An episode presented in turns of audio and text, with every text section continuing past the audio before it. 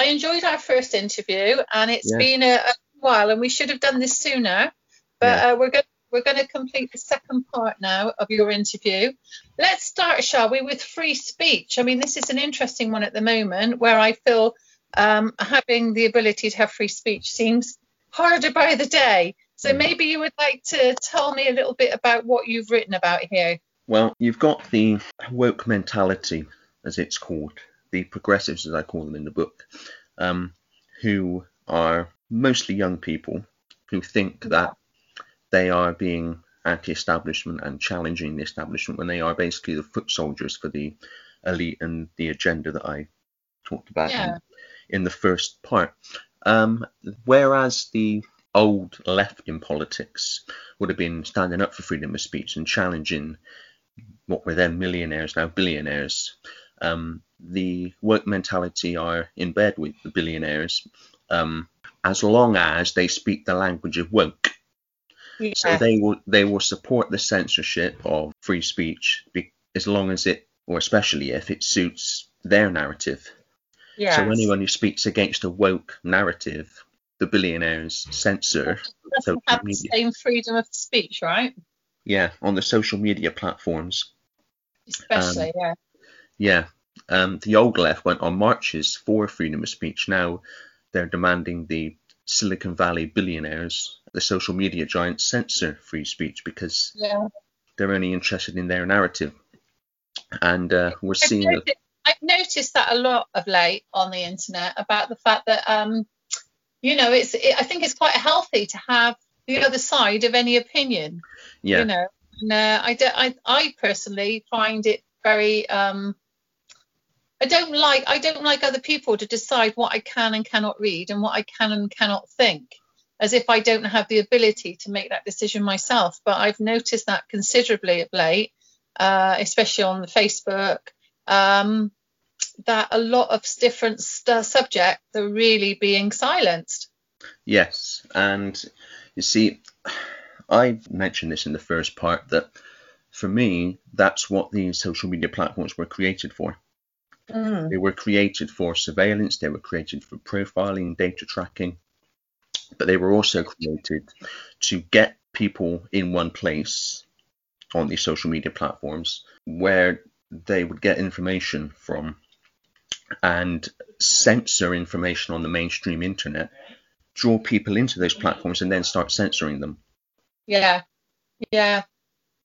I've, Um, not- I've noticed that because you know Facebook was a place where we it was a social it was you know as it as, as it's meant Yeah. to be a social media it was a social platform.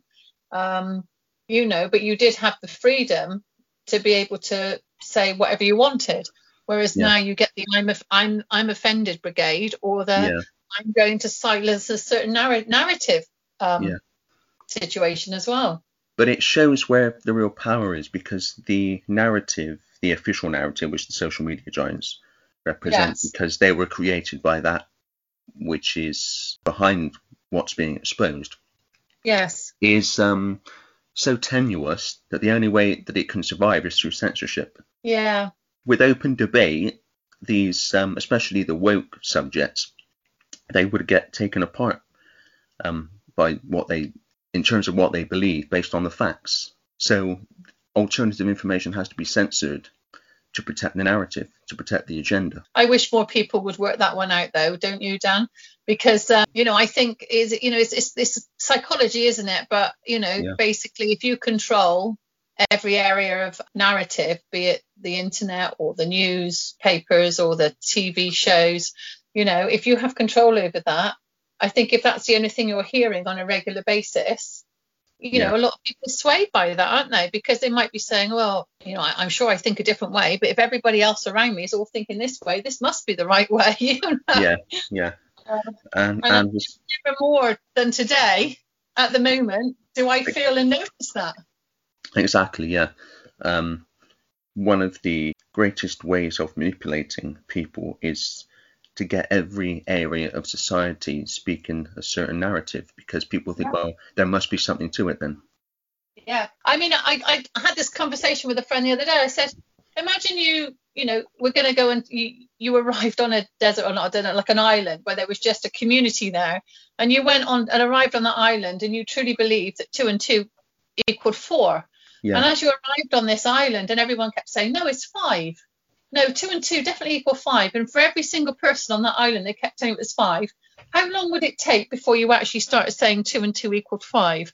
Because if every single person there yeah. is constantly telling you that two and two equals five, there comes a yeah. point when you start doubting your own sanity, don't you? You start doubting, yeah. well, maybe they are right because that's the majority there. That maybe maybe they are right in what they're telling me because um because I've got nobody else to sort of cement my my thoughts. And this is what's happening.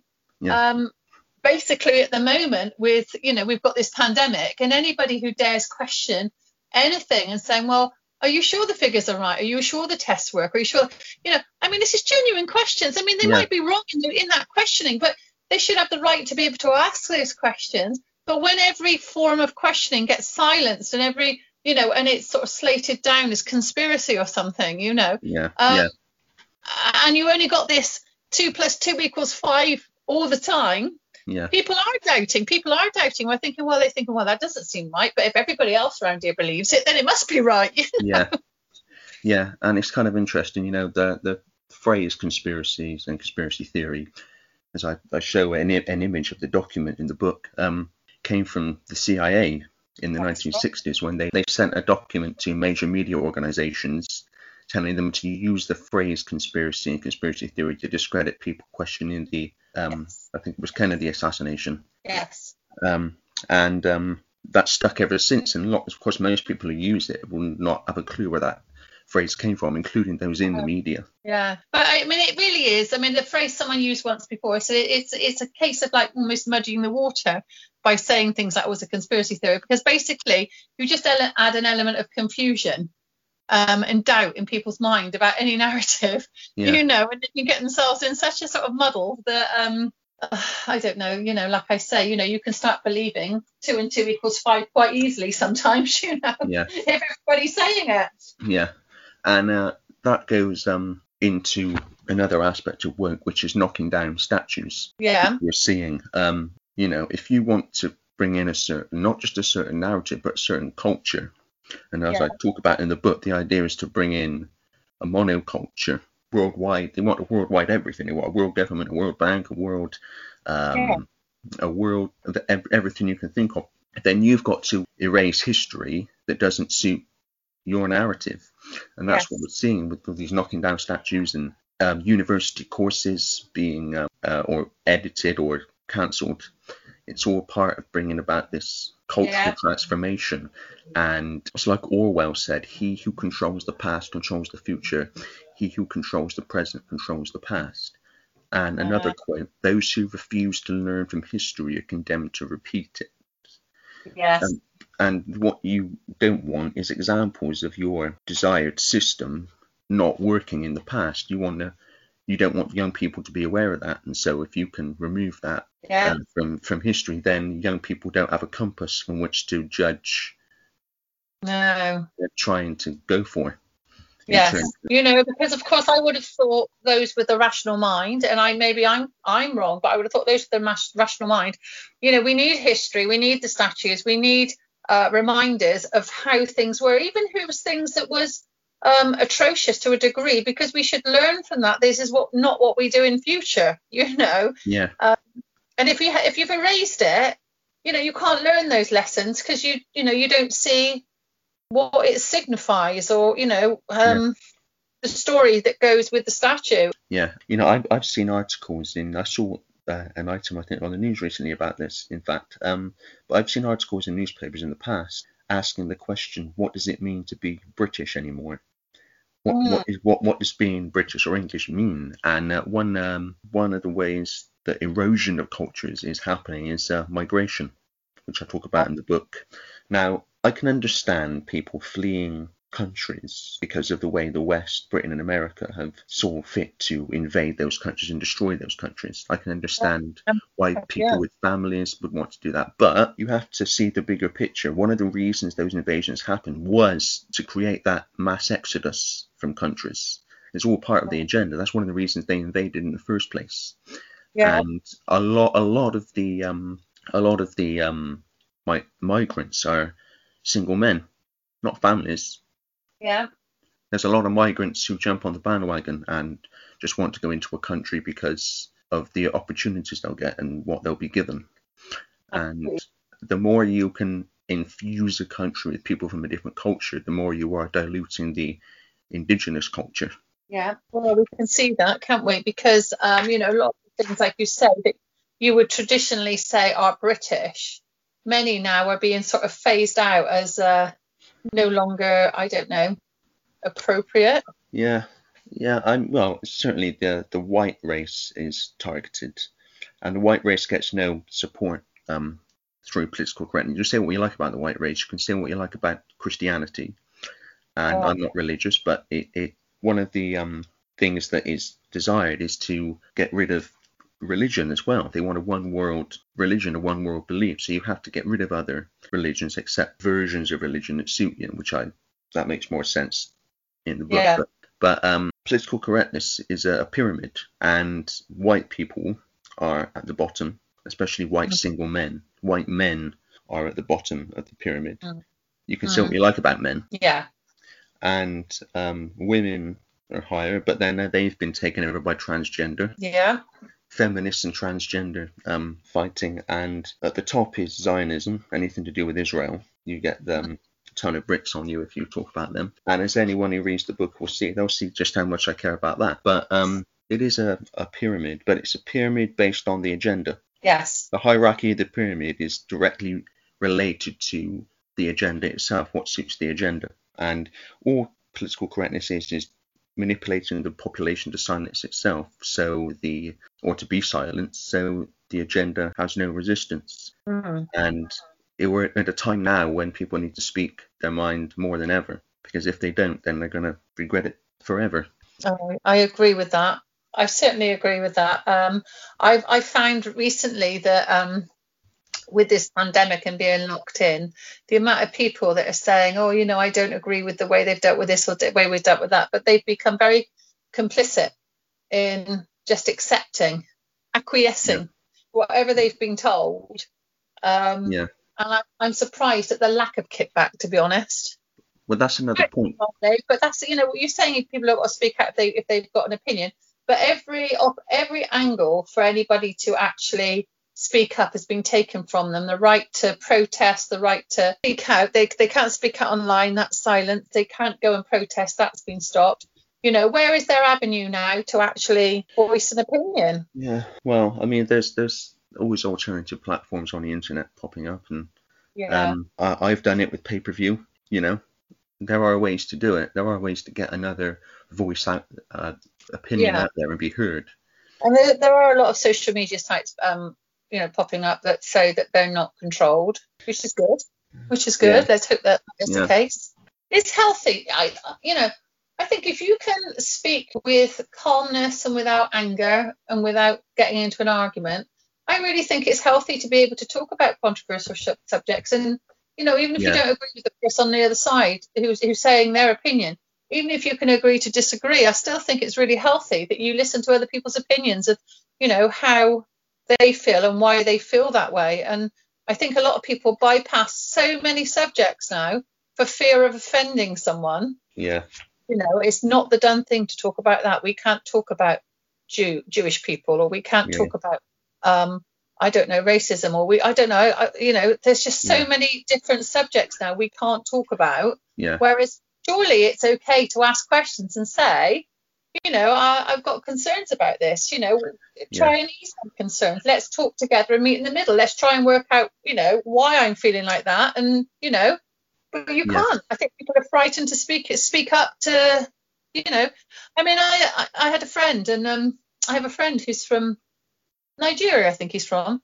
Um, it was about all the Black Lives Matter protests, and I Yeah. was confused about a lot of it. I was very confused because I couldn't understand sometimes what it was all about. As in, I mean, I see other examples. I think, well, they haven't kicked off for that. Why are they all kicking off now? I don't understand why now and what's going on, you Yeah. know. And I asked him if I could sit and talk, and you know, we sort of sat and talked about it. And I said, you know, I'm confused by this. Try and explain it to me. And we did kind of meet in the middle because I, you know, I give him his due. He, he, you know, he tried to explain, you know, some how how, how some people felt.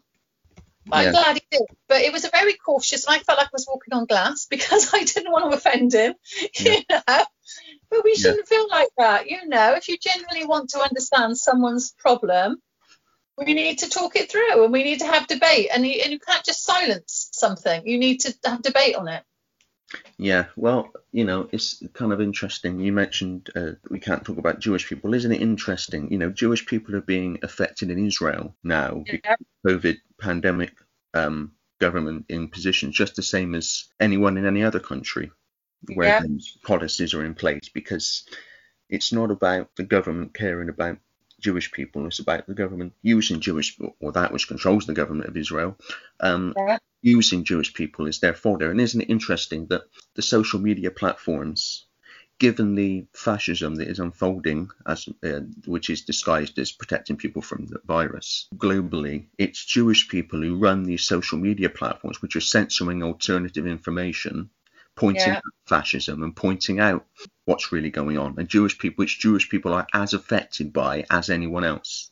Yeah, yeah. And any anyone who reads my book, as I said, will see how much I care about what we can't talk about. Yeah, uh, you know, and, and I'm, I'm concerned where we're going. Yeah. Just another point on that, while I think of it, um, you talk about the censorship and um, speaking up. You know, the censorship is only going to be challenged by people providing another viewpoint. If people yes. stay, then there's no challenge yeah. to the narrative. Mm. And so the narrative wins and the agenda moves on, you know. That's why it's mm. so important because as well as the censorship, if nobody speaks, then, well, there's no other alternative perspective. Mm. And they get what they want, don't they? They yeah. move society yeah. in the direction they want, they, they're steering it. Yeah, exactly. And it doesn't look like we have, you know, I, constantly feel as if everyone tells me I live in a free country, and I wonder how, how they, how, how am I living in a free country? How? Yeah. I mean, I know it could be considerably worse and more oppressive in many other countries. I get that, but for what we're used to, you know, we are living in a very we're suppressed at the moment, aren't we? Yeah. Very and, uh, very controlled. We can't do this. We can't do that. You know, or so they tell us. Yeah, we'll, we'll, we'll get to solutions at the end. Yeah. Well, you've written down here Rebecca Long Bailey tweet. Tell me about that. What did you want to tell us with that? Yeah, at the time that I wrote that, it was very topical. Um, but um, I'll, I'll talk. I'll talk a bit about that. Um, basically, she tweeted. It's actually connected to Black Lives Matter. Um, she tweeted that um, police in America learn the kneeling, te- the kneeling on the head um, yes. that uh, was done to George Floyd um, from Israel, which is a fact. Oh right. And, um, she she just tweeted that out, which is a completely provable fact, and she was sacked from the Labour Party not because or suspended, not because, and this is what Keir Starmer said. He said, I didn't sack her because she was anti Semitic. I sacked her because she shared the article, oh. which is a oh. provable fact. I mean, yeah, so so it would demonstrate to me that the MPs are very much uh, controlled from Israel. Controlled under the yeah. thumb as well. I find it interesting, just for your for your information, that I um have a friend, an older chap, who was in who's who was fanatical almost about being in the local man, fanatical about being in the Labour Party. Um, when it was, forgive me, uh, Jeremy Corbyn was doing, and he was so desperate he wanted Jeremy Corbyn. And I'm not, I'm not political at all really, but just to relate the story. And of course, they were all very disappointed when Jeremy Corbyn didn't get in and the Conservatives got in. But and then Keir Starmer arrived. And um, what he what I found interesting is what he told me is he said um, with Jeremy Corbyn and, and, the fact that he was sort of suspended, was he, because of uh, Jewish remarks and comments? Uh, well, yeah, uh, that that was the that was that the was, claim anyway. Yeah. Yeah. The, the, the uh, Labour Party, the Labour Party was targeted. It was a coup on the Labour Party. Yeah, yeah, yeah. But it was, it came down to the local offices that was, you know, my local area, that this this guy that would, you know, that supported Jeremy Corbyn Corbyn and everything else, he was told at a local level that he was not allowed to talk about Jeremy Corbyn. He was not allowed to defend Jeremy Corbyn, and it, and it was a it was a, a non-discussable um, situation. And so these were all the people that were you know, staunch Labour supporters couldn't question what have you done with Jeremy? What have you done with Jeremy? Where's Jeremy? You know, what's going on with Jeremy? Nobody could ask those questions. They were all silenced yeah. and told that that was off the agenda. That was off the agenda. I mean, this is the guy that they've been supporting and giving up all their time for. They want to ask the questions of why why have we not treated him? Why are we not supporting him? Well, what's what's happened? And it was totally off the agenda because it was you know, as you say, censored. Uh, the, the the topic was censored, and it, nobody could have a, a, a conversation yeah. on it. So that's down at local level, just down the road in my street. You know that they were yeah. they were censored like that. It was not the done thing to have a discussion on on on what was going on with Jeremy. Why is everybody so frightened of tiny little Israel? That's the question, and that's answered in the book. Isn't it? Yeah, I answer that. I answer that in the book.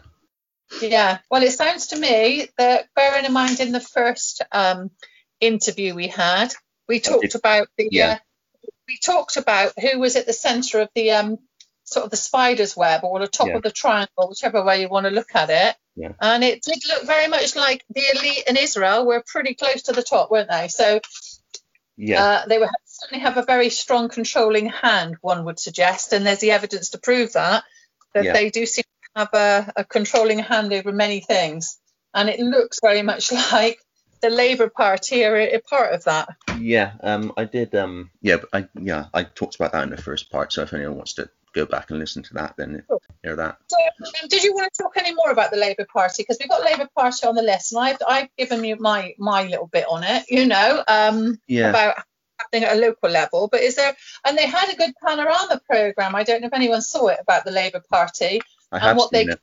and they considered infiltration and yeah. it was it was quite interesting, sort of lobbying young university students. They were getting paid a lot of money to sort of infiltrate the party. Um, they had hidden cameras uh, in there, and it did surprise me because I mean, you know, at the time I was thinking, you know, I don't. Maybe I should pay more attention to politics. And although I've always thought it's been a bit, you know, um, a few futile to sort of get involved in it, because I often mm. think, you know, it's two mass same owners. In in my opinion, um, it did surprise me at the lengths these people went to sort of infiltrate political parties. Yes, the Zionist lobby. Mm-hmm. Yes, that's a good documentary. It's uh, I forget the name. I think it was um, well, Panorama maybe. I saw dispatches. Yeah, if you put Panorama Labour Party yeah. or something, it'll come up. It was it's you know it's quite an easy search, I'm sure, because I yeah. found it quite easily.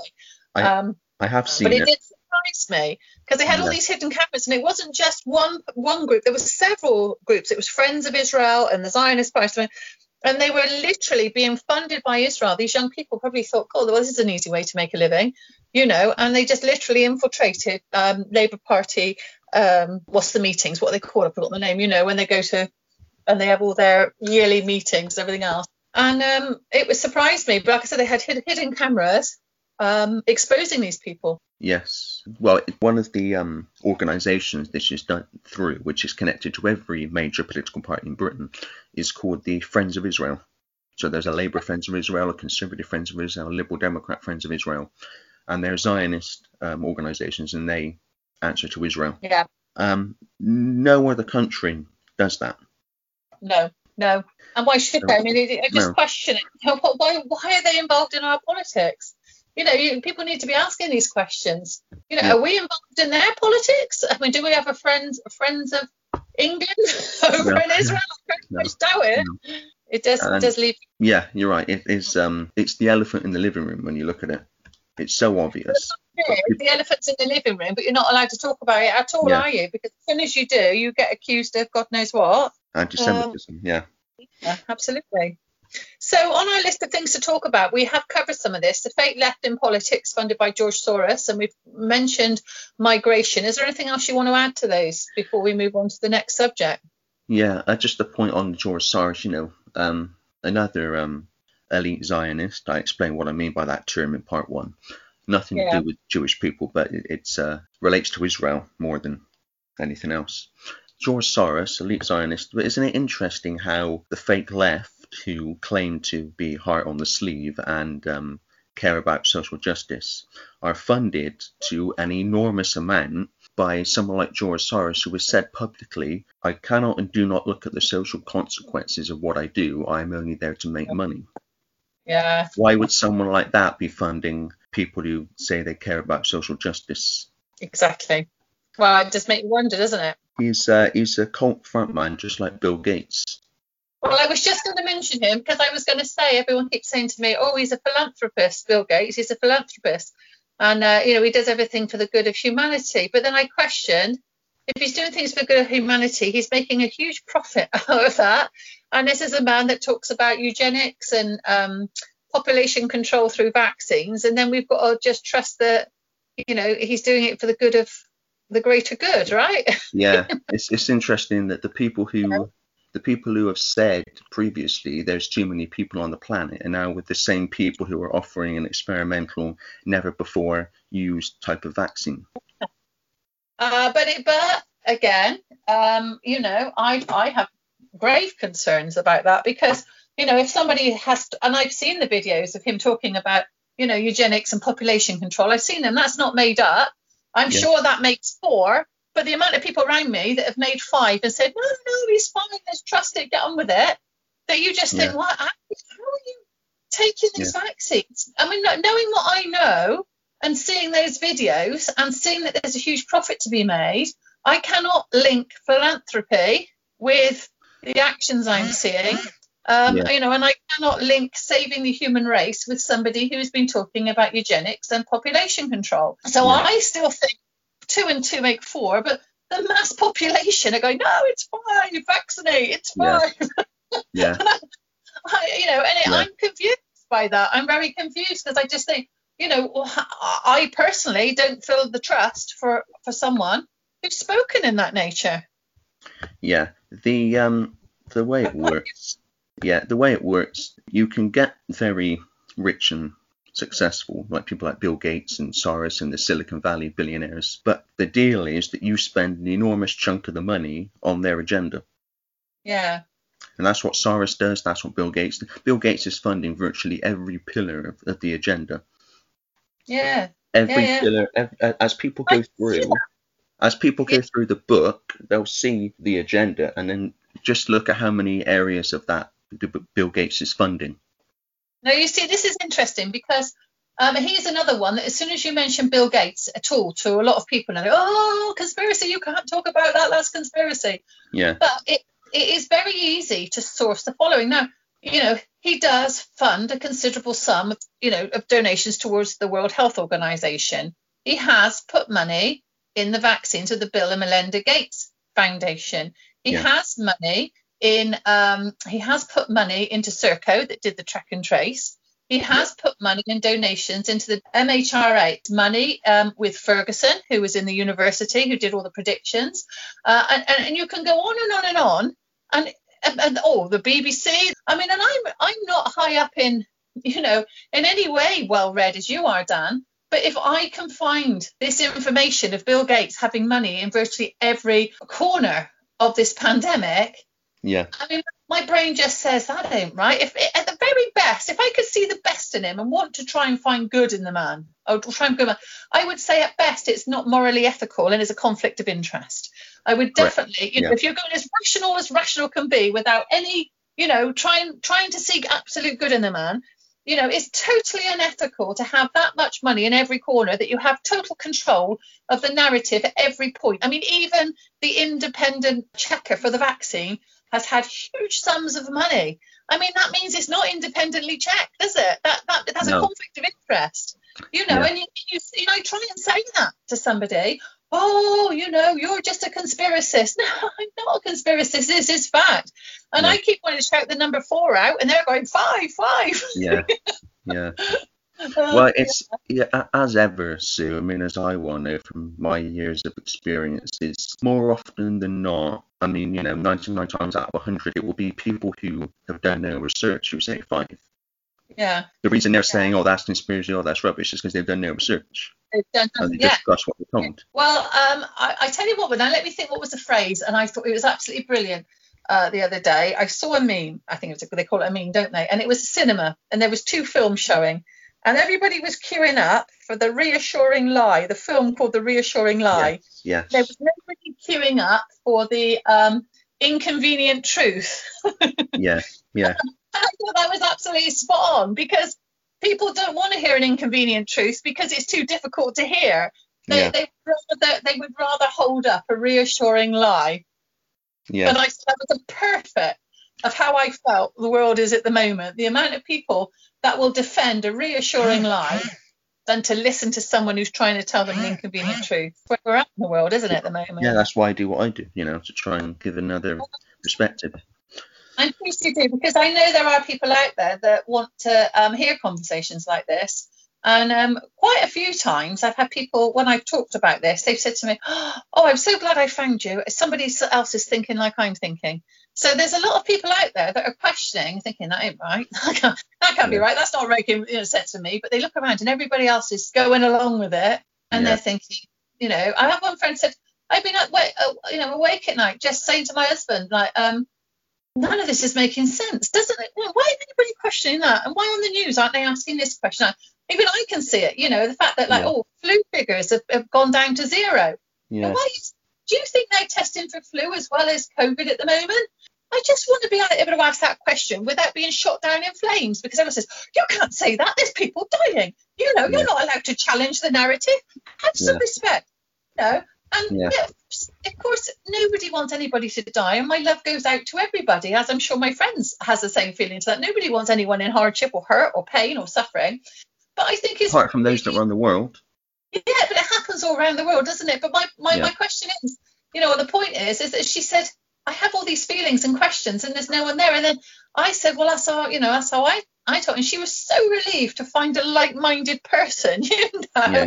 Yeah. Uh, because people are suppressed. There's a lot of people out there question it, but they just don't, you know, when they speak up, they're sort of told, they're sort of shot back down in flames again and they're sort of frightened to speak again, I think. You know, Yeah. speak up or question the narrative. Yeah. A few points there. First of all, the more people that speak, the more people will speak. Absolutely, yeah. And um, you know, the again going back to the woke fake left, they dominate the microphones and the cameras. So Yeah. like there's a certain narrative and that's what everybody thinks so i better not say anything because but it's those on the street those you know who you would see normally in the pub Yeah. or whatever who have a different viewpoint but they don't get access to the microphones and the cameras so people No, they- know that people think like that Yeah. and the other thing the other thing about the um the covid narrative not making sense to an extent they want people to see that the the rules are contradictory and don't make sense because Yeah. they can get people to see they don't make sense, but still Yeah. follow, but still follow them. Then they've created a compliant population because if they'll do things that don't make sense, then they'll do anything. Yeah. So they I mean, want when you talk about not making sense, there's going to be people listening to this that will have strong opinions, and especially when we talk about COVID, and we've, you know, it's almost a precursor. Dan, Dan won't be so, you know, have the same opinion, but I wouldn't want to offend or hurt anyone. You say, well, you, you know, you're allowed to speak and free speak, but if somebody has died of any illness, I wouldn't literally want to go waded in with two, you know, two boots and sort of kick them, you know, for for the sake of it. But there are questions that need to be answered, and we have had right from the start they said to us that masks no, were no use whatsoever.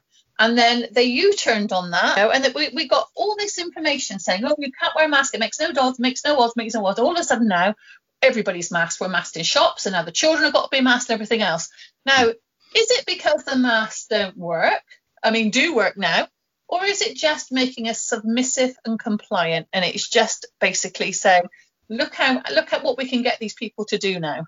Well, a bit of both, really. First of all, um, it's interesting that they say now that flu cases have gone down because people are following the rules uh, imposed because of COVID 19, when at the same time, COVID 19 cases are rising.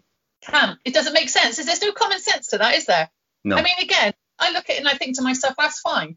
But, you know, then I got a question. Are you sure those tests are working right? Are you sure they're not just triggering off for anyone who's got flu or a cold and we're all just counting them as COVID now? You know, I mean, that was that's what the common sense mind would ask now, wouldn't it? Yeah. But but no, you know, they get told, oh no, you know, the test test for COVID and flu's gone down and mass work, and you just go, okay then, okay. Well, no, it doesn't. It's not okay, is it? Because it's not common sense. None of it No. balances up. And there's a load of us screaming at the step, going, well, that don't make sense. Only last week you told us this, and this week you told us that. I mean, they turn Yeah. around and as a mother, they turn around and said schools are safe, so they sent the children back. And uh, Boris was saying, we're not going to have kids masked and everything else is safe. And the next thing we know, we're being told now that the children are the uh, are the ones that are spreading it. So you know, yeah. and you know, so so when, when previously when pre- previously they told us children were no threat at all. Exactly. The virus. Yeah. In fact, the children have to go back having the swab test and they have to go back wearing masks. And we were told those children were safe. Now, why have my child, if it was a deadly, if it is, if it if it was, let's go down the path of the narrative that this is a deadly, deadly illness, right? And they said children didn't catch it, and now now they're saying they could. Why the hell did they put my child back into school if it was that much of a risk. you know? yeah. yeah. You know, they're not.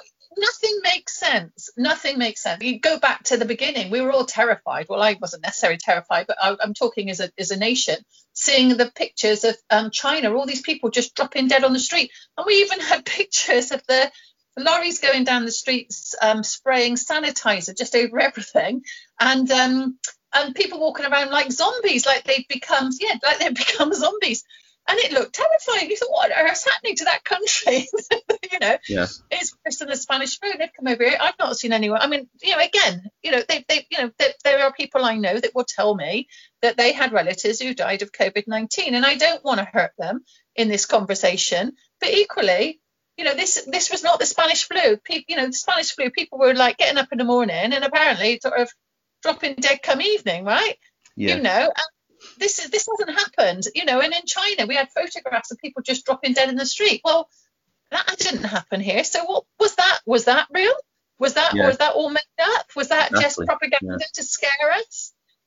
Yeah, I mean, where else has that happened? Nowhere. No, it hasn't, has it? No. So you know, we, right at the start, I questioned. I thought, well, you know, I'm not seeing what what they were telling us was coming over from from from China. And then, you know, I mean, the thing is, it's a really sad thing if somebody catches the flu and they get ill and then they die of it. That's really just sad. That's a really sad thing to happen, right? But a, mm. that's just as sad as if someone believes that their, their relative has died of COVID and died of COVID. There's someone, so any relative dying is, is, is, is just terribly, terribly sad. But we have had situations where people have been run over by a bus and been put down as COVID and I'm crying out saying, whoa, hang on a minute, we're not getting these figures right. Yeah. not allowed to speak up and question that because it's like um, disrespectful to those people that have, you know, have have passed on. Yeah. No, it's not respectful. I have every respect for those people, you know, um, you know, and I wouldn't wish ill on anybody. But if someone's getting recorded down as COVID death, they've been run over by a bus, that is wrong. I don't care what you say, that is four, not five. That is yeah. wrong, you know. Yeah. And why are we why are we not adjusting these figures? Why you know if we're putting billions and billions of pounds towards sorting out um, a so-called pandemic, why why have we got such poor record keeping? Why have we got such poor information? Why have we got so many U-turns? Contracts for buddies as well. Yeah. That needs to be challenged. I don't. I, I, really do think there should be an open space where you take a side and you, everybody agrees all the way around in this conversation that nobody would wish death on anybody, nobody would want anyone hurt, nobody would want anyone ill. Right, okay, we all respect and understand that we wouldn't want, you know, anyone to feel that way. Equally, now let's just take emotion aside and discuss, you know, where we've gone with this, where the money's been wasted, what we did wrong, you know, without saying, you can't say that, you're offending someone. No, you need to question it. We need to absolutely question mm. everything that's happened here because so many things you know, really are being brushed under the carpet, and they shouldn't be. We, you know, people have voted these people in to to protect us. Have they protected us? Have no. they? No, I don't think so. Um, the thing about the flu is, um, just to kind of, in case people haven't worked it out, of course you can't expect the media to work it out. They're still reporting that it's because of people following COVID rules, even though cases are rising. Redesignation of flu was COVID 19. Yes. That's what it is. Simple as that. And in terms of people dying and the, the testing figures, if you te- and it actually says this on the news in the small print, if you look at it, um, if you test positive and then die of anything else within 28 days, then they put you down as a COVID death. So you can be run over by a bus. Though, did they? This, this is so wrong. So what happens when an elderly person has a vaccine and they die two days later? Does that get put down then? No matter what they die of, does that get put down as vaccine damage and a death? Or does it just get put down with old age at that point? Well, you know, this is the thing, isn't it? People die of underlying causes. When it and, and then they're put down as COVID 19, but mm. then they die with underlying causes after having the vaccine, and it was underlying causes that was the cause of death. Yeah. So so we're not we're not on a level playing field here, are we? Because you know we need to they needed to have recorded those people that died predominantly of COVID only, and I don't think that was ever achieved. I, I, personally don't think that was ever achieved. And like you say, I mean, on the first thing you were saying that hasn't been isolated and purified yeah. on these. T- yeah, um, if a, yeah. If a virus is not isolated, then everything else that follows it is flawed. So because really, it's based, sorry, it's based on the it's based on the assumption that it has been isolated. Yeah, and it hasn't. But it's almost like you can't backtrack and question that anymore. It's like say, oh, we've moved on from that. You know, we're you know we're we're facing the, the vaccine now. You know, and all that. And you're thinking, no, no, hang on a second. A good building needs good foundation stones, and you, you your foundations are all wobbly before we start yeah. the rest of it. So yeah. you know, it, it makes a sham of every other part of the narrative if you can't get the foundations right. Shall I mention this? I don't know, but thinking of time. I, I'll mention it briefly because it actually relates to the vaccine. Yeah. What they call isolation, actually, I'll start with what isolation is. You take a sample from someone, let's say blood sample or a phlegm sample or something or snot, and you filter it with a filter yeah. which has holes in the filter that are too small for things like bacteria and other microbes, but virus particles can get through. Yeah. And um, you then take that filtered material and you put it through a, a, centrifuge, and it basically should leave you. I've gone into this in more detail in the first part, but it should leave you with more or less only the viral particles, and then you can then extract them and look at them on their own, and you can slice them open and take out the genetic material, the RNA in this case, yeah. And you've then isolated it because you're only de- you know that what you're dealing with is only the virus. That's all you've got. You've yeah. got no other material from the body, no other sources of genetic material. What they call isolation, and I've read, and I've actually got a, a document with all the links. Um, I've read, I think, 39 scientific papers, including all the main ones, that claim to have found and identified this virus. None of them have. What they call isolation is they take a, sa- a body sample, like I just said, yeah. and they put it into a container, like a, like a petri dish or something, and mm-hmm. they inoculate um, that onto cells. Like you can just buy cells uh, to work with in a laboratory, usually monkey cells called vero cells. And yeah. they, instead of just leaving it at that, just leaving what they claim contains, they don't isolate out the virus, by the way, before inoculating into the container. They just take the body sample and put that into the container. They don't know there's a virus in there. But instead of just leaving it with the virus material in the cells, they uh use things like antibiotics, which are toxic to cells. Yeah. They use things like fetal bovine serum, which is the blood from a baby cow. They starve the cells. They give uh them uh-huh. what they call minimum essential medium, which is um, basically just enough nutrition to survive, but no more. And then, as a result of this toxic starvation, the cells start to break down and decay. Uh, and then they say that was caused by the virus. And they call uh, that isolation. Not the same, though, is it? No, it's not. What happens when cells break down is they release little particles and vesicles. And then what they do is they take images of these little tiny particles and vesicles under an electron microscope, and they claim those are images of the virus. They don't know it is. They don't know what's, what they've inoculated the cells in the first place. Yeah. And then they take this material in the cell culture and they put yeah. that into a vaccine with adjuvants like aluminium and mercury and um, other material and, and polyethylene glycol, which is being used with this um, COVID vaccine. And that's a vaccine. That's how they make them. Do you call it a vaccine or gene therapy? Well, this new one is is is, is different. This is a gene therapy. Yeah, this is designed to change the genetics mm. of the of the body, and um, yeah. yeah. that's uh, an mRNA vaccine. Even the way vaccines are normally created, as I just said, it, if you don't isolate the virus, everything that follows is is uh, wobbly foundations, as you said. Mm. It, what, you've, got time, you've, got a lot of time for Andrew Kaufman, haven't you? You, Andrew, you like his Andrew yeah, Kaufman, yeah. Andrew Kaufman, yeah, K A U F M A N, yeah. He, yeah, he's he's taught a lot, and you know he's he's very very knowledgeable in this area, isn't he? Yeah, um, and just because you we did mention the test, I'll just briefly go into it. The, the, the way that they claim to find the genome of the virus, the genetic material, is they take a body sample again and they take bits of genetic material, in this case RNA, because we're told this is an RNA virus. Yeah. Take bits of RNA. Yeah. They take bits of RNA and they enter that information into a computer program. Now, it's not a whole genome extracted from an isolated virus with the methodology I just described. It's um, it's just bits of RNA. They don't know where that RNA comes from. No. Just taking it from a body sample. And in our bodies, we have lots of sources of genetic material. We have debris from dead and dying cells. We have exosomes. We have fungi. We have bacterial cells and um, cells from microbes. Uh, so lots of sources of genetic material. So they'll take like two, three thousand bits of genet- of a whole genome when we're told the genome for this virus is like 30,000 um, bits of RNA. And mm-hmm. what so to fill in the gaps, what they do is they enter the details of what they have taken from the body sample into the computer program, and the computer program will then fill in the blanks. Oh. Different in different experiments, it comes to a different conclusion. Oh, that's not good then, is it?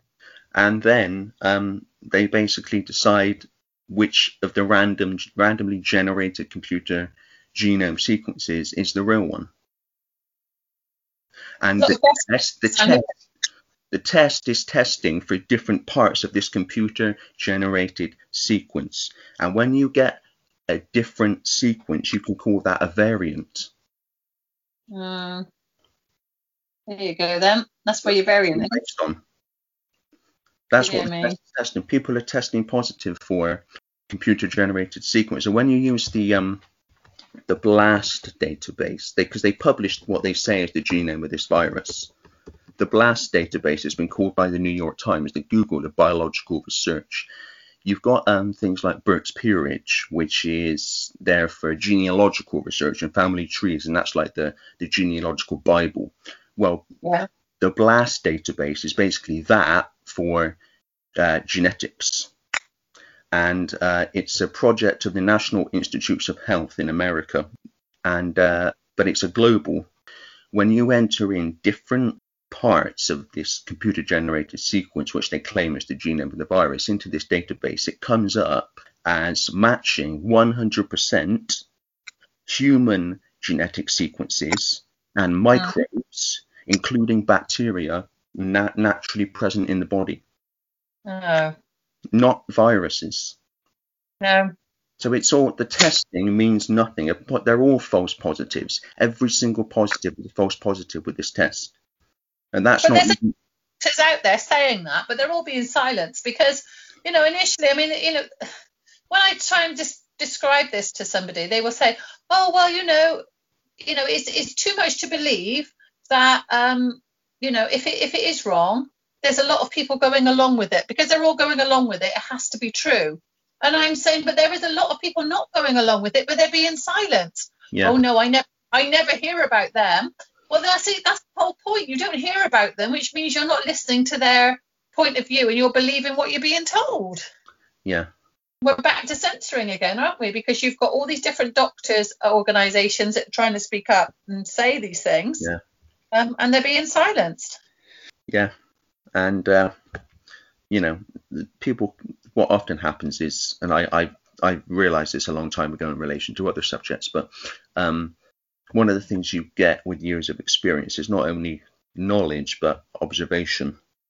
Mm. You, you, you you notice things that you wouldn't necessarily notice if you're new to all this. Um, yeah. and, and one of the things is people are happy to call someone a scientist and an expert if they're speaking in line with the official narrative. If they're yeah. a scientist or a doctor or whoever who's questioning the narrative, either they're not actually a doctor or yeah. they don't know what they're talking about.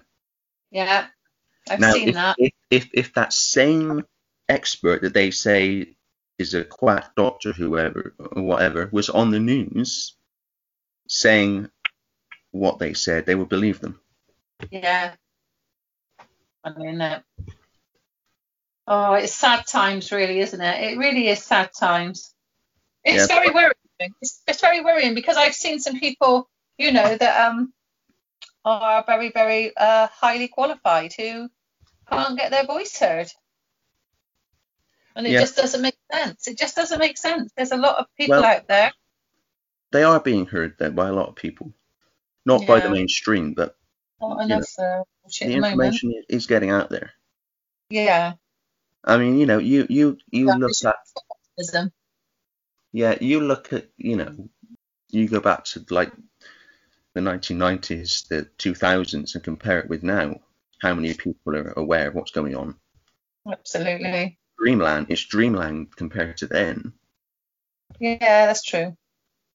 You know, that's so very. You're always so optimistic. You've always said that. You've always felt that um, in time the truth will come out, and I admire you for that. You know, and that confidence that it will eventually. Yeah, well, I mean, you know, I'm, I'm wasting my time otherwise, aren't I? you know. yeah, absolutely. yeah, well, I, you know, I live in hope, but I mean, I don't want to live in hope. I want to live in positivity that is absolutely going to happen. But there is, there is a part of me that, that thinks, oh my goodness, they've absolutely got every area of this controlled. It's concerning. It is concerning. Populism is on the list next. Do you want to have a little talk about populism? Populism, yeah. Well, populism is basically if you take the American example, you've got the fake left, um, who I mentioned just now, the uh, Democratic Party, and they um, are pushing for different areas of this agenda yeah. while not realizing that's what they're doing. No. Um, and then you've got the Republicans who are, to a large extent, pushing back against all that, who don't want the censorship. They don't want COVID fascism. They don't want woke tyranny, um, mm. and so that that would come under the heading of populism. So it's yeah. basically it's basic populism in, in, a way you could see as um, pushing back against a woke agenda. That's kind okay. of a simple way to look at it. Yeah, Te- technocracy. Technoc. Well, that's that that's that's where we're being taken. Yeah, technocracy, where um, billionaires and um, philanthropists, so called, and um, technical experts have more control than government. I mean, we're seeing that. How, you know, how many politicians know what goes on in Silicon Valley? I tell you, I tell you where I tell you where an absolutely brilliant example of that is is where they've got more power than the government. Um, is when Trump was uh, taken down off of Twitter and Facebook and everything else. Now, if he was ruling that country, leading that country, he should not have been taken down from social media, should he? But they just they silenced him. Yeah, well, yeah, brilliant example. Yeah, I mean, Absolutely. don't get me wrong. I, I, I, I'm indifferent at times, you know, about anything political, but that ain't right, is it? No. Um, but because that... they made a decision that's outside of any any political you know, sort of um, boundaries or, or, any rules or regulations of how we all conduct ourselves in it, you know, in a in a democracy, I guess. You know, yeah. they have the power above that, don't they? To say, well, we'll just silence our, our president because he's not speaking in the way we want to hear, so we'll silence him. Yeah. Is that right or wrong? Because they have no, you know, they ha- you know, they have no um governing body to that. Surely they just do what they want. They are I mean, create, they were created by the military intelligence networks, and I explain yeah. that in the book. And so um, that level of the hierarchy is above the president. Yeah. You know, and it's like they say about Bill Gates again. They turn around saying, you know, I mean, I, I didn't vote him in. I didn't vote him in, but yet I read on the paper the day, on November the 9th, they said Boris had talks with Bill Gates. What's he having talked to Bill Gates for? He's not he's not recognised as a leader to us, is he? So why are we talking with him? Do you know what I mean? Why is he telling us? You know, even over in England, you, you know, we're hearing Bill Gates says, "Oh, this pandemic will go on until da da da da da." You know, what, what, I don't know where he's come from. I thought he was a computer guy. You know, he's not got, he's not even qualified as a doctor, is he? No, well, he's not, but he's somehow become a global health expert, and he's become a uh, expert on an expert on vaccines, and an expert on GM food, and an expert on education, and an expert on um, various other aspects of the agenda. Yeah, so that again proves proves that people in the techie world, the technology, are taking over and have more power than our governments because they, he he just he just rough rides over all of it, didn't he? Yeah, he, he funds whatever he wants to fund and and becomes an expert in doing so apparently. He's bought over is, is, that right? He's bought a load of um farmland in America now. He's got the most farmland, is that right? Yeah, that's what I've read, yeah, yeah. So oh. yeah, and, and and that's all part of the agenda. Yeah. Because yeah. They, they they want people in the cities as part of the smart cities uh, agenda. They want people off the land, and yeah. various ways they've gone about that. But this is one of them. You to know, own it. Right, the farmland and then kick people off it. Yeah. It's a, it's like a it's a big game of Monopoly, and we're near the end, and Bill Gates seems to have Palm. What is it? Park Lane and yeah, yeah, one. yeah. I'm trying to think of what the other one was, but whoever's got those higher properties, they always win, and the rest of us all end up with nothing. That's what it seems like. Mayfair, isn't it? Park Lane and Mayfair. Yeah. Well, I, I talk in the book about what I call the Hunger Games Society. It's not my phrase; that's a phrase I borrowed, but basically yeah. it's structured through by which you have the elite in mega mega luxury. I mean, even more than they are now. Basically, if you're not part of this elite, less than one percent, they want your money too. Simple as that. They want everyone in the world in absolute poverty, and in between you would have a a robotic. We talked about this in the last uh, uh, part. Uh, a robotic law enforcement. Um, and there was a great episode of Black Mirror, which you mentioned just now, Black Mirror, called Metalhead. Watch that to get an idea of, of what I mean when I say that. They want, uh, and this is one of the reasons why they want a disarmed population. They, now, you know, I don't want a gun. I don't have any interest in guns. I wish guns didn't exist, but they do.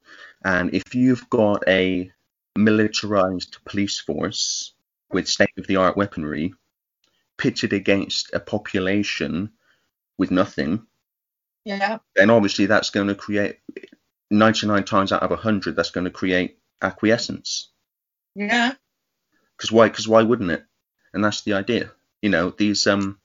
You said about a militarized, what was it, a robotic police force? I think, well, you know, it stretches my brain, and I think, oh, that can't happen, surely. And then I think to myself, hang on a minute, I've seen videos of um, these robots now that can walk like humans, jump like humans. Yeah, they freak I, me out. I'll be honest with you. Yeah, they do freak me out. And I was thinking, like, when you said it, my rational brain says, "Oh, Dan, you've gone too far." You know, like I can't, I can't take that in. You know. Yeah. And yet, no, I've seen videos of these robots that are almost human already. You know, I've seen them. They have made them. You know, and yeah. they've got these um, AI people that look so human now that they can interact in a conversation with you, and it's not even stunted. They literally, you could ask them any question and they would answer it, and you just say, oh my god where are we going with this? Maybe dan is right with with this prediction you know? Yeah um, i um i talk also in the book in relation to this about the the fact that in some of these shoot shooting events where people do die and, and that's tragic but um i talk about the fact that at least some of these events are they're usually done by what would be called as a lone nutter because the definition of a conspiracy is two or more people engaging in a secret act. Yeah. So if you keep it to one person, if you can keep it to one person, then that negates any possibility of a conspiracy. Um, but the um, mind control of some of these people, these stooges that are used who take the blame when other people were behind it, ultimately. Um, and I talk about how mind control is the individual mind control. I mean, we get collective mind control through the media, through education, through the narrative, the woke narrative, yeah. and all of this. But uh, I'm talking about individual mind control, and I talk in the book about how that's done and how even celebrities and people you see on television have been mind controlled. And yeah. why why would that why would that happen unless there was an agenda? Well, exactly. Why, why would you do it? You know, and this the CIA admitted in the 70s to something known as MK Ultra, and uh, they say that they stopped it. Well, either they're lying outright, which is always a possibility, or they did stop it, but they do it under another name now. Um, but MK Ultra was the most um, the most um, well-known uh, example, and I quote in the book uh, a lady called Cathy O'Brien, who was part of the mind control, uh, going several decades back now. Um, yeah. And um, she has um, a daughter called Kelly, and she really she published a book called Trance Formation of America, which actually started out with a court testimony. It was originally right. a court, but she was made into a book, and uh, she was rescued from my control by um, a guy called Mark Phillips, who was working in that field and has become well known. As, he's no longer with us now, but he became an expert basically in, in mind control to an extent, and he rescued her. But this is what she says about what happened to Kelly, who was also taken into um, mind control. First of all, by the way, she said, she's come out and said recently that her daughter Kelly was made to wear a mask from the age of two because it restricted oxygen, which made it easy, which affected her brain, which made it easier to control her. Mm, yeah. Um, but but also, this is what she says in Trance Formation of America about what George Bush did to her daughter, because some of these uh, famous, rich and famous people we see are involved in this. Yeah. This is what she says in the book. Kelly became violently physically ill after her induction into George Bush's neighborhood. That's what he called it and from every sexual and from every sexual encounter she had with him thereafter. She ran 104 to 106 degree temperatures, vomited, and endured immobilizing headaches for an average of three days, as is consistent with high voltage trauma. These were the only telltale evidence aside from the scarring burns left on her skin. Kelly forbade me to call a doctor. Uh, oh, sorry, someone Houston forbade me to call a doctor, and Kelly forbade me to comfort her pitifully complaining that her head hurt too badly even to move, and she didn't move for hours on end. Kelly often complained of severe kidney pain, and her rectum usually bled for a day or two after Bush sexually abused her. My own mind control victimization rendered me unable to help or protect her. Seeing my child in such horrible condition drove my own wedge of insanity deeper, perpetuating my total inability to affect her needs until I was rescued by Mark Phillips in 1988. Kelly's bleeding rectum was one of the physical indicators of George Bush's paedophile perversions. I have overheard him speak blatantly of his sexual abuse of her on many occasions. He used this and threats to her life to pull my strings and control me. The psychological ramifications of being raped by a paedophile president are mind shattering enough, but reportedly Bush further reinforced his traumas, and this is what this is a standard in mind control. This is what children all over the world get, including yeah including uh, child celebrities. Um, reportedly, Bush further re- reinforced his traumas to Kelly's mind with sophisticated electronic and drug mind control devices. Electroshock, in other words. Yeah. Bush also instilled the who you're gonna call and I'll be watching you binds on Kelly, further reinforcing her sense of helplessness.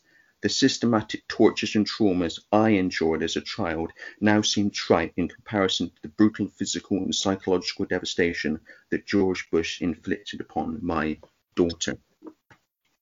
So, okay. you know, these are uh, the kind of people who do this and then say um, things like, "We need to do this or that to protect you." Now, I'm not. I'm, mm. I'm, I'm not saying Boris or anyone in government now is, is doing that. What I'm saying is the higher you go, the darker it gets. And um, some of these um, shoot 'em up events that are used to demonize um, gun ownership and to justify more authoritarian control, they're committed by mind controlled stooges. Yeah.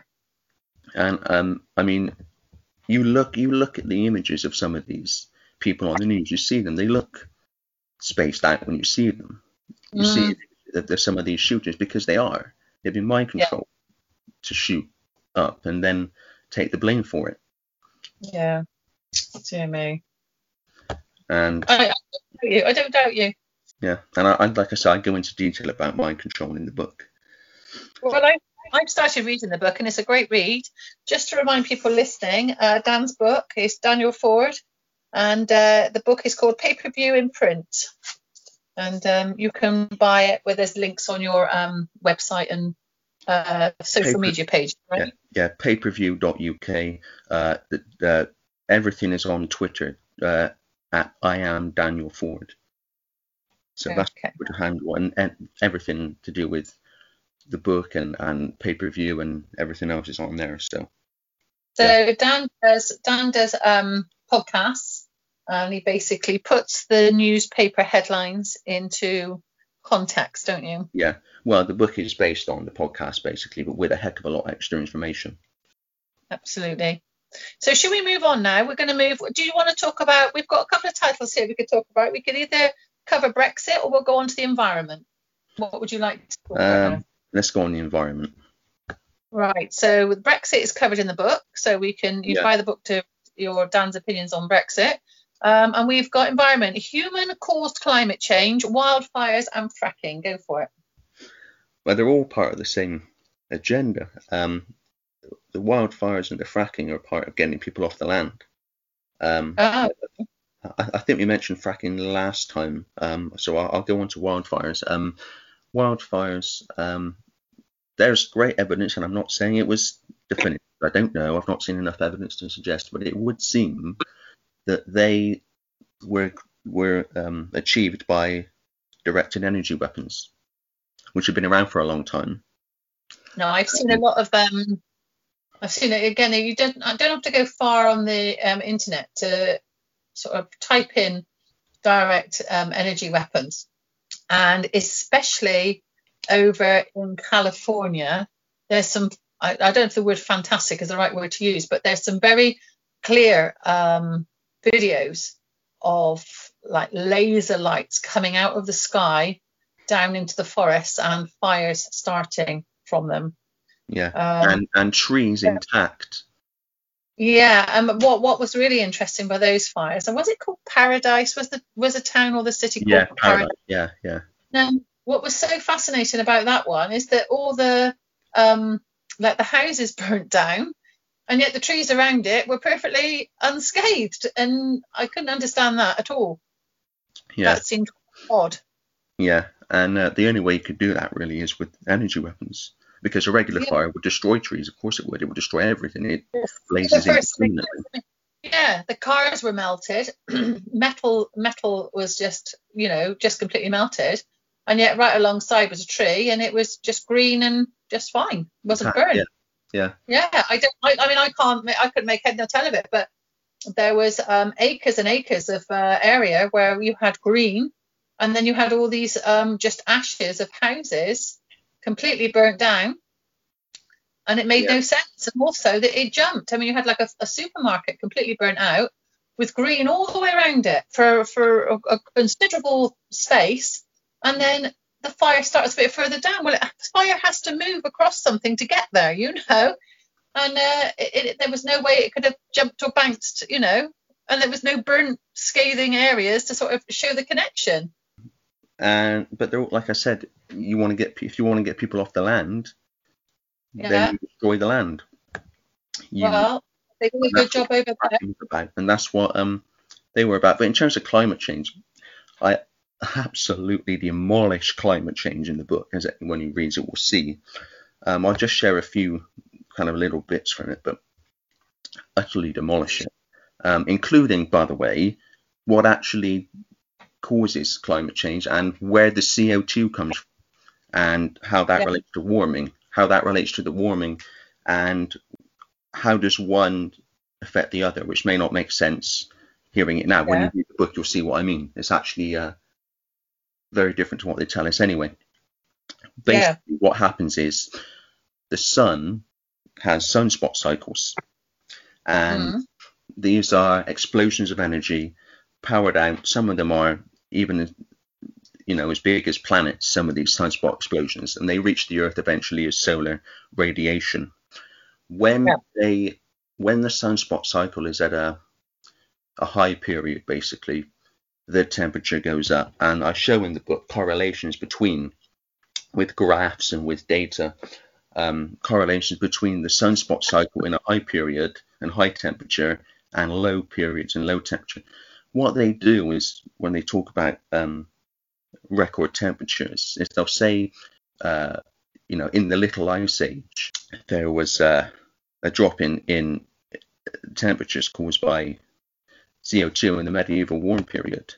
Mm. Uh, there was um, there was uh, an increase in they say an increase in carbon emissions, which caused higher temperatures. But so they're comparing the temperatures of the Little Ice Age with the medieval warm period and, and since, and they say, oh look, it's getting hotter. Well, it would look like it's getting hotter. There was something called the Maunder minimum, which is also known as the prolonged sunspot minimum, which is the mm. name used for the period around 1645 to 1715, during which sunspots were exceedingly rare. And solar people who looked at, you know, solar observers made note of that. Yeah. And it just it just so happens, by the way, just going back to what I was saying about the medieval warm period, in the Little Ice Age there was an obviously you would expect a decrease in solar radiation. In the medieval warm period there was an increase in solar radiation, and but oh. during the Maunder minimum from 1645 to 1715, where uh, sunspots became exceedingly rare, it became incredibly cold. I mean, the, the correlation between sunspot activity and um, Earth temperature is incredible. And one of the ways they scam um, the data, and this is this has come out by the way that this happens even in the mainstream, is with computer models. Mm-hmm. Now, what did they use to justify lockdown in Britain back in March 2020? Computer oh, models. Ferguson's computer model. Yeah, Neil Ferguson. Crap in, mm. crap out. Mm. That's how computers work. If you put rubbish into a computer, you get rubbish out. Yeah. Yeah. And Neil Ferguson, by the way, has modelled climate change computer models in the past. Mm. His record of computer modelling is atrocious. But if he gives you the right result to justify what you want, you'll yeah. keep using him as an advisor. yeah. Yeah. He, he, he, was um, he advised on the swine flu as well, didn't he? I believe. Yes, we got that terribly wrong as well. yeah. Oh, can I can I add just while I mentioned the swine flu about the vaccines on the swine flu is that they yeah. um, they stopped them eventually because um, a lot of the NHS, not a lot, that's an exaggeration, but uh, you know a considerable number of people in the NHS ended up with narcolepsy a few la- years later. Yeah. Um, well, I, really I, life debilitating injuries. Yeah, I remember at the time of the swine flu, um, what they called an epidemic, um, that find uncovering the fact that the patents for the vaccines were applied for before the outbreak. Oh, there you go. Yeah. Yeah. Yeah. And uh, just uh, I'll just give a, a couple more. Fun. After temperatures rose rapidly during the first part of the 20th century, global average temperature even after the war, when obviously industrialization increased and therefore carbon emissions increased, temperatures fell massively and remained low until 1970, after which they began to climb rapidly again. So yeah. CO2, so temperatures dropped, even there was massive, even though there was massive industrialization. So what yeah. was driving temperature? And other planets in the solar system have warmed up. Um, and I quote a few examples in the book. Um, what's the common denominator between these other planets and the sun? Yeah, maybe the sun. yeah. It, yeah, yeah, yeah. Exactly. So, well, this is really interesting to read, and I hope people buy your book to, you know, hear your theories. Um, let's move on now. We've got childhood. Now, that, this is important to me because I've got two children, and I, you know, I worry for their future regularly. And this this chapter is not going to help my uh, easings of sleep. But let's go through it. We've got social media, progressive mindset, vaccines, social services, breaking up the family unit, yeah. technology changing the brain, and removing true, true childhood. Go for it. Tell me what you want to tell me on well, this just, one. Just a point on um, climate change, just what I think of it. Um, right. I left that chapter till well, there's actually a couple of appendixes as well, but officially the end of the book because I did that purposely because yeah. so many things that I taught and I I, I kind of list them as well, but so many things I've talked about in the book up to that point are justified by the claim of human caused climate change. Okay. Including Agenda 21 and Agenda 2030, which is all part of the Hunger Games uh, Smart Cities agenda. And yeah.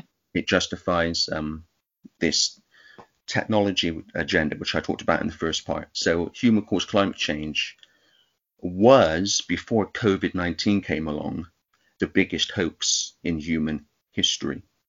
Yeah. Um, it got usurped by COVID 19, but at the time I wrote the book, it was um, it was the biggest hoax, and it's being used to justify an equally massive transformation of human society, and that's why I've utterly destroyed it in the book. As uh, reason to see. Do you know what? I would really like people actually to buy your book who believe in climate change and to read your opinion. Yeah, yeah.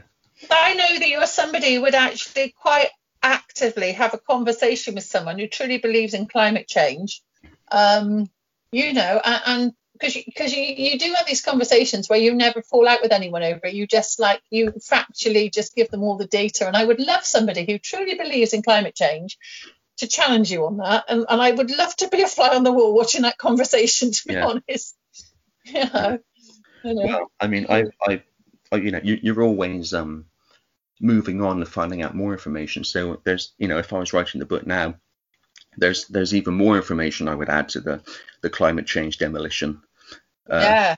So yeah, I you know, but yeah. you, know, you need people... to you need to do you need to do your next interview because uh, you do interviews yourself. Because I'm interviewing you today, but yeah, you yeah. do your own interviews. Is to pick somebody who who is actively believing in climate change because that would be a fantastic conversation to, to hear your two views and you know for you to sort of you know air it out and and and see which one sounds the most plausible because you know you've you've made a very educated and well read claim there and uh, you know, it, but people, you mentioned this earlier. You know, people don't want to hear anything outside their own echo chamber. You know, and, and again, going back to social media, social yeah. media is an echo chamber. It's not, and a, anything yeah. that challenges any narrative is censored anyway.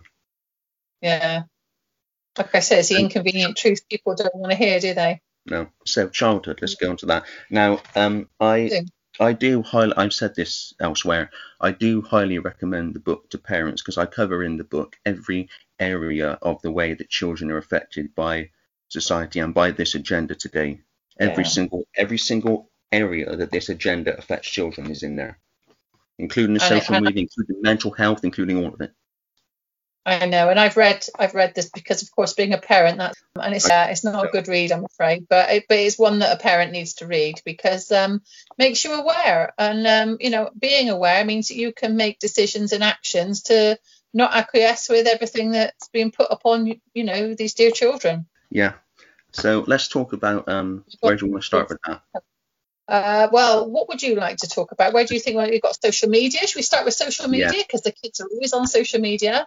Social media. Yeah. Um, the um, I talk in the book about the effect on um, mental health of social media, um, and you know the best piece of advice. I wonder if I can find. Here we go. This is um, a quote from. This is what I was looking for. Susan Greenfield. She's an author and a researcher, professor of synaptic pharmacology which is to do with the brain, at Lincoln College, Oxford, and director of the Royal Institution, addressed the House of Lords in 2009 and said that children's experiences on social networking sites are devoid of cohesive narrative and long term significance.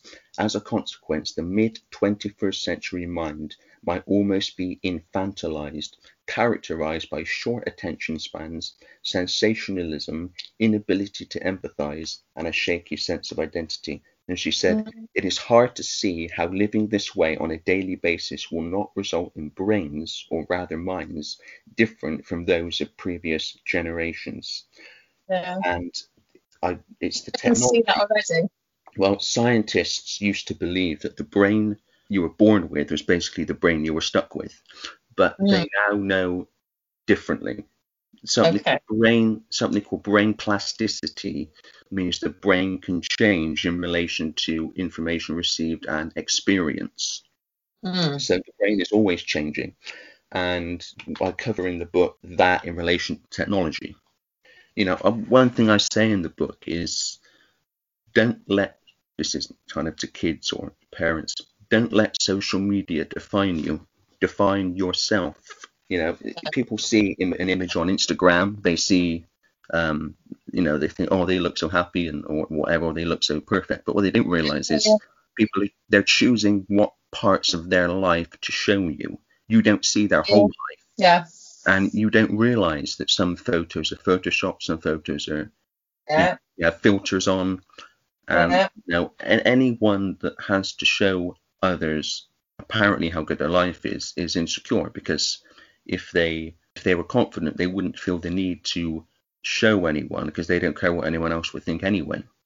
No, exactly, it's true. Uh, kids are kids. It's are, true. Relate that to adults too, mind on yeah, it on yeah, social yeah, media. Yeah, on, yeah, adults as well.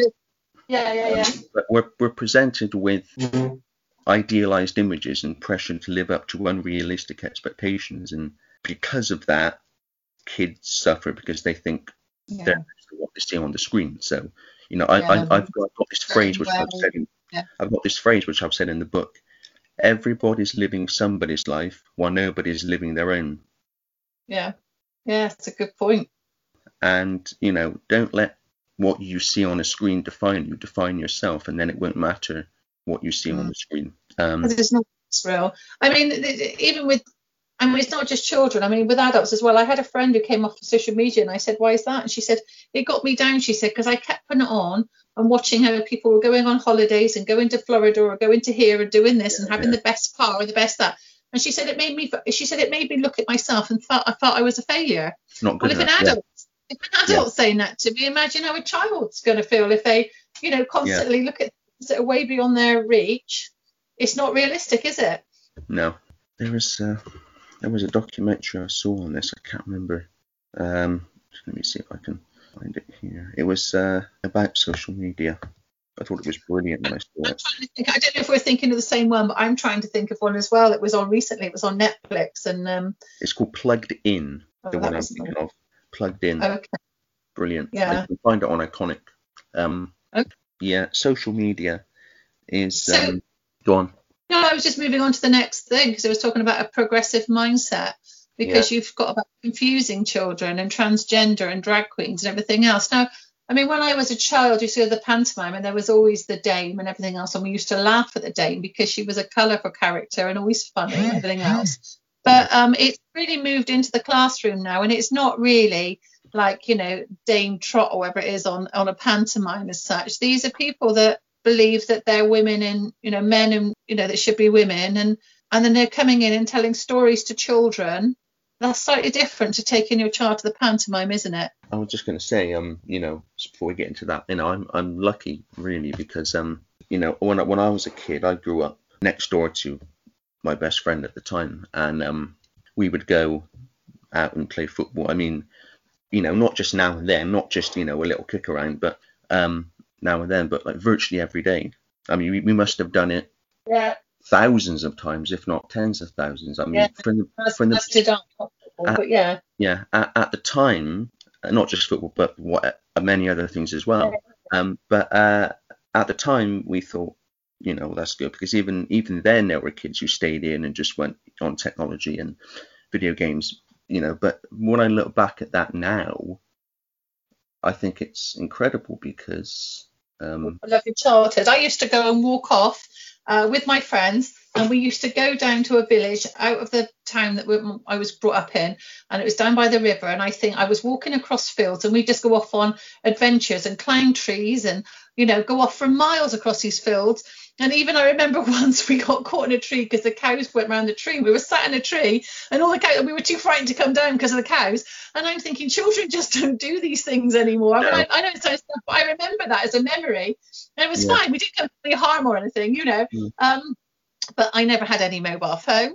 You know, I was, yeah. I don't know, 13 maybe, 12, 13, I suppose, going off for miles across these fields. And there was no concern for anyone attacking me or uh, you know, you know, because you're always worried now with your children, aren't you? Everyone's, everybody's worried you can't do that. There's, you know, someone's going to abduct them or something, you know.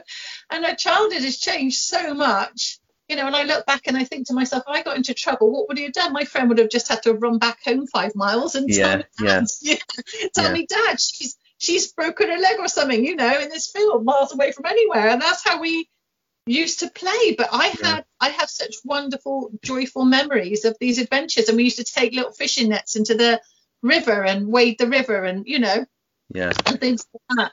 And I, you know, and there are children that still do that. Don't get me wrong, but the majority of children are now hooked up to their gadgets and their Xboxes and their PlayStations and Fortnite or Roblox or whatever they play, you know. Yeah. And they talk to their they talk to their friends instead of going out and talking to their friends, not in a pandemic now, but generally through their headsets and you know catching up yeah. with their mates is through their headsets, playing in a virtual reality somewhere. Very, very I, different. Um, yeah, I um, you know, parents are scared to let their kids play out as well. Well, that's that's down to um, society because yeah. they've left the us in fear. The, big yeah. bad Google man's going to get the most precious thing we've got if we don't keep our child under our wings at all times. You know, I mean, yeah. my children. I got to be honest, my children aren't aren't explorers, and it's not through me saying no, you can't go anywhere. It's just that they they're brought up in a generation where they'd much rather be on their Xbox, and you know, I have concerns about that. But you have to find a balance between them fitting in with their mates and it being a, a healthy activity if it is at all, you know. Yeah. Um, um, and it's really uh, difficult as a parent to wade through that one. I, I, I was lucky because I had like three, four play areas to play, like literally directly opposite my house in front of where I was. And, mm-hmm. and of course, my as I said, my best mate lived next door to me, so we would go out, him and me and him and a few other people. And up the road we had a park, and then down the road there was another park. So, you know, we could either yeah. be right in front of our house or we could walk for miles, yeah. which we often did. So we were kind of spoiled for choice, really. But, um, yeah. but um, kids, yeah, you know. I just booked. I've just booked a holiday, hoping that we're allowed out come August for a week, um, in a place where there's sand dunes and a beach. And uh, my children's face when I said to them there was no Wi-Fi, it was like, what? No Wi-Fi? We said, yeah, we're going to have a week. We're going to have a week running across the sand dunes with the dogs, and we're going to go surfing, and we're going to go bodyboarding, and we're going to have a wonderful time. And yeah. they're right for it. They're embracing it. But I tell you what, it's you know, for children today to go with a week without Wi-Fi, that's something I can tell you, you know. So, uh, you know, um, I said we'll bring some of that swing ball away, you know, that thing where you. Yeah, yeah, yeah and we'll bring some board games. They look at me, Mum, Mum, what are you doing to us? You yeah. I thought, well, I don't think, see, what a week of turning off the internet is a problem, you know. No. So, let's have family bonding time and yeah. let's just do, try and make memories. And I thought, well, we'll try and get barbecuing yeah. in the dunes or something, you know. Well, well, well, it's, another thing. I mean, you had, you know, uh, looking back and just remember being on the phone is not much of a memory, is it? No. You know. Well, I'm hoping in that week, if we're allowed out from the pandemic, like I say, we can go. And there's loads of adventurous walks. There's old forts where we're going. You know, I'm just thinking, well, surely we'll get some joy. We've got the dogs with us. They can be charging around as well. But it's an experiment. it's an experiment for the family. I'll let you know if it works or whether they were absolutely disgusted. They didn't have Wi-Fi for seven days. Yeah. but, yeah. Know. Um, but I, I really do I really do believe um, and in fact, there was a there was a Black Mirror episode that kind of showed this. I think it was Black Mirror, where uh, I'm not, not going to find the name of the episode. Um, people can search if they like. Um, that looked at what happens if you shelter a child too much, and what the end result was was that yeah. the child en- ended up going astray when maybe they wouldn't have if you'd let them be kind of free to start yeah. with. Because yeah, maybe they get in with the wrong crowd or they want to try to be rebellious because they never have had the chance to be, and that's when it can go wrong. So I believe yeah. that it's important. I mean, look at um Michael Jackson. Look at what happened to him. He yeah. never had a childhood, and he always wanted one, and we all know what happened. You know, with yeah. and all that stuff. If you don't give a kid a childhood, they will try to find it later in life. I think. Yeah, I think you could be right. I think you could well be right. So um, let's, let's do you want to talk any more about the drag queens and transgender, or would you like to move on to vaccines? Yeah, um, yeah, transgender. We talked about vaccines last time, I think. I mean, and we have actually a bit now. Transgender. Um, you know, I have no problem with people being whatever gender they like. Just don't try to impose it on me or anyone else. You know, that's my feeling. You've got to target the young because they're going to be the adults in the time when you want you, the elite, want this agenda to be in place. So that's why mm-hmm. they're targeting the young more than anyone else. Um, transgender and drag queens is all part of well, in terms of the drag queens, that's why it's happening. Transgender is part of a much bigger agenda than most people realise. Um, they want an end to the family unit, and we're seeing, and you know, from you know, being involved with uh, uh, school and uh, being a parent, you know, the way that the state and the school is taking control away from parents, even yeah. down to what kids have in their lunchboxes. Yeah, they do. Um, and that, that bothers me as a parent considerably because if you are a responsible parent, I find it quite damning and um, insulting that they have to uh, micromanage every part of your parenting. Yeah. Um, but they, it's all about moving towards the end of the family unit because they want, in the end, and I, I show information about this in the book, they want, and you know, synthetic biology is where this is going. They want humans to be created not naturally through procreation, but in a laboratory. Yeah. And they want um, a synth- and synthetic biology, uh, the field uh, of synthetic biology and science is massively advancing. Um, and that's why they want to create this synthetic form. And they want, because if you want total control, then you, well, you if you can create humans from scratch, then what you call human, synthetic biolo- biological, part synthetic, part biological. And um, isn't it interesting that when this vaccine came out, this COVID 19 vaccine, they said it has an unknown effect on fertility? And they I, do, I, yeah, do they? And yet, I, it amazes me that some of these young girls are taking this vaccine and there's just they haven't even read the paperwork because it clearly says on the paperwork there's no data on fertility yet. Why would you yeah. do that if you want yeah. family? What? Yeah, and um, there's other ways. There's other ways that um, they're moving toward that fertility is being impacted. I cover in the book examples of, of, of that as well. Um, yeah. They are moving towards breaking up the family, and of course, you know, talk about that. Talk about the pandemic. Family members, even if it's you know extended family or uh, elderly relatives or whatever, being kept apart. That, yeah. That's another example of this. Mm. You know, physically keeping apart family members and I also I also cover um, the state uh, social services stealing children, and you know people Sue who have um, experienced that. Yeah, I do. You know it's happening. I do. I do. Yeah. I was going to say to you the other thing that I um, realised, and I, I, I wish I could pull the word out of what it was because there's a uh, a name for it, and forgive me, I've forgotten. But um, my my child needed a vaccine at the age of 13, I want to say Garrett competency, competency or something, but I'm not sure if I'm right there. But it was an HPV vaccine. Now, I looked into that um, and I realised that the, the a boy can have the HPV vaccine up to the age of 21, but he has to take three and not two.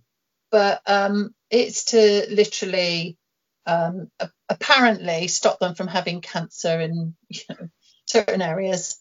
Um, so I'm led to believe and um, I, I, wasn't comfortable with it because I've seen quite a few um, programs where people are getting some reaction to this vaccine. Yeah.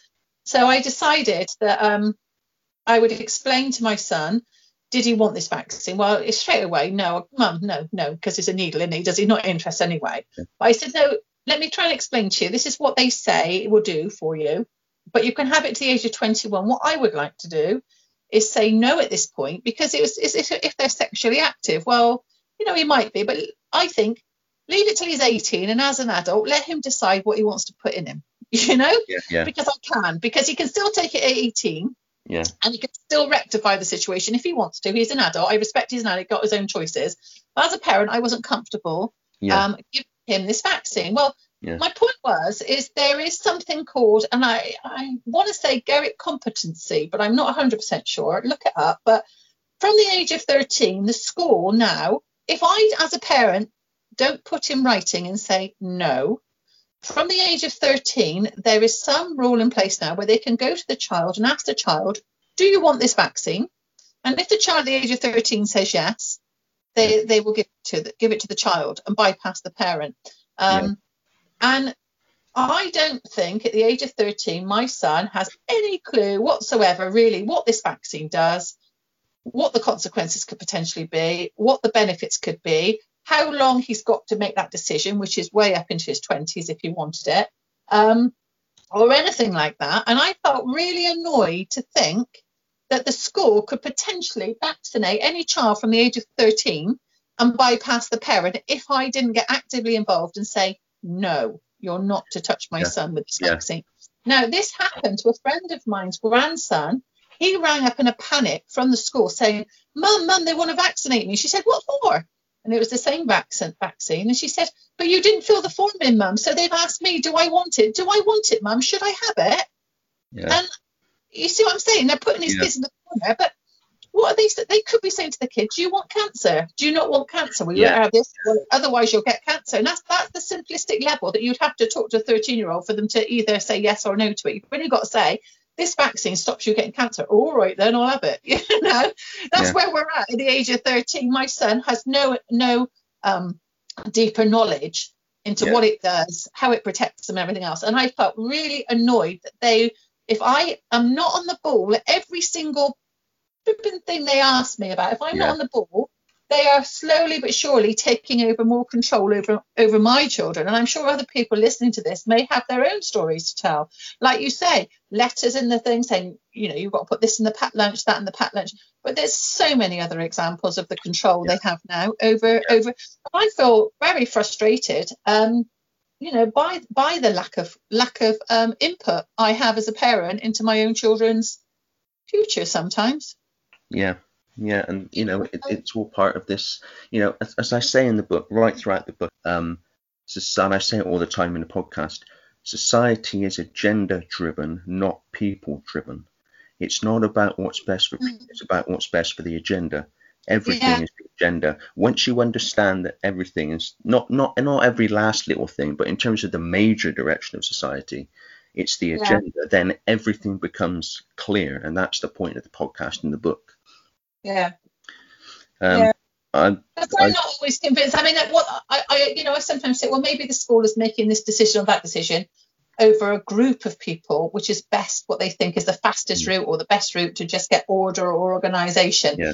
But the amount of times I look at situations and think, the way you've just made a decision hasn't helped my family, hasn't helped my children, you know um, yeah. you, are driven you're driven by government and what their guidelines are and everything yeah. else. That's, that, that's that's a good way to understand what's going on is to ask who benefits. Who benefits yeah. me believing this narrative? I know. But you you find most parents will won't challenge a headmaster. You'll find that i find that myself. You know i will often ask the questions. I i think i was born as a person that just asked questions. And if i'm asked to do something i'll say well, I don't see the logic in that. Why would I be doing that? You yeah. know, and other people go, oh, I can't believe you've challenged him. I don't believe you've yeah. said anything. you know, they're yeah. mortified that, that we, you know, that you, you can challenge the headmaster. Well, he needs to be accountable as well. You know, he's looking after my children, and um, I, I'd like to understand where the decisions are and how they've been made. Okay, Dan. Well, I think we've run out of time for this um, section, and we've still got a little bit more to do. So maybe we can catch up just to finish the last few pieces off at a later time, if that's all right with you. I'd all right, it was lovely chatting to you. Yeah, it's lovely chatting to you again, and I look forward to part three. Okay. Yep. Take care, Dan. Thank you. Bye.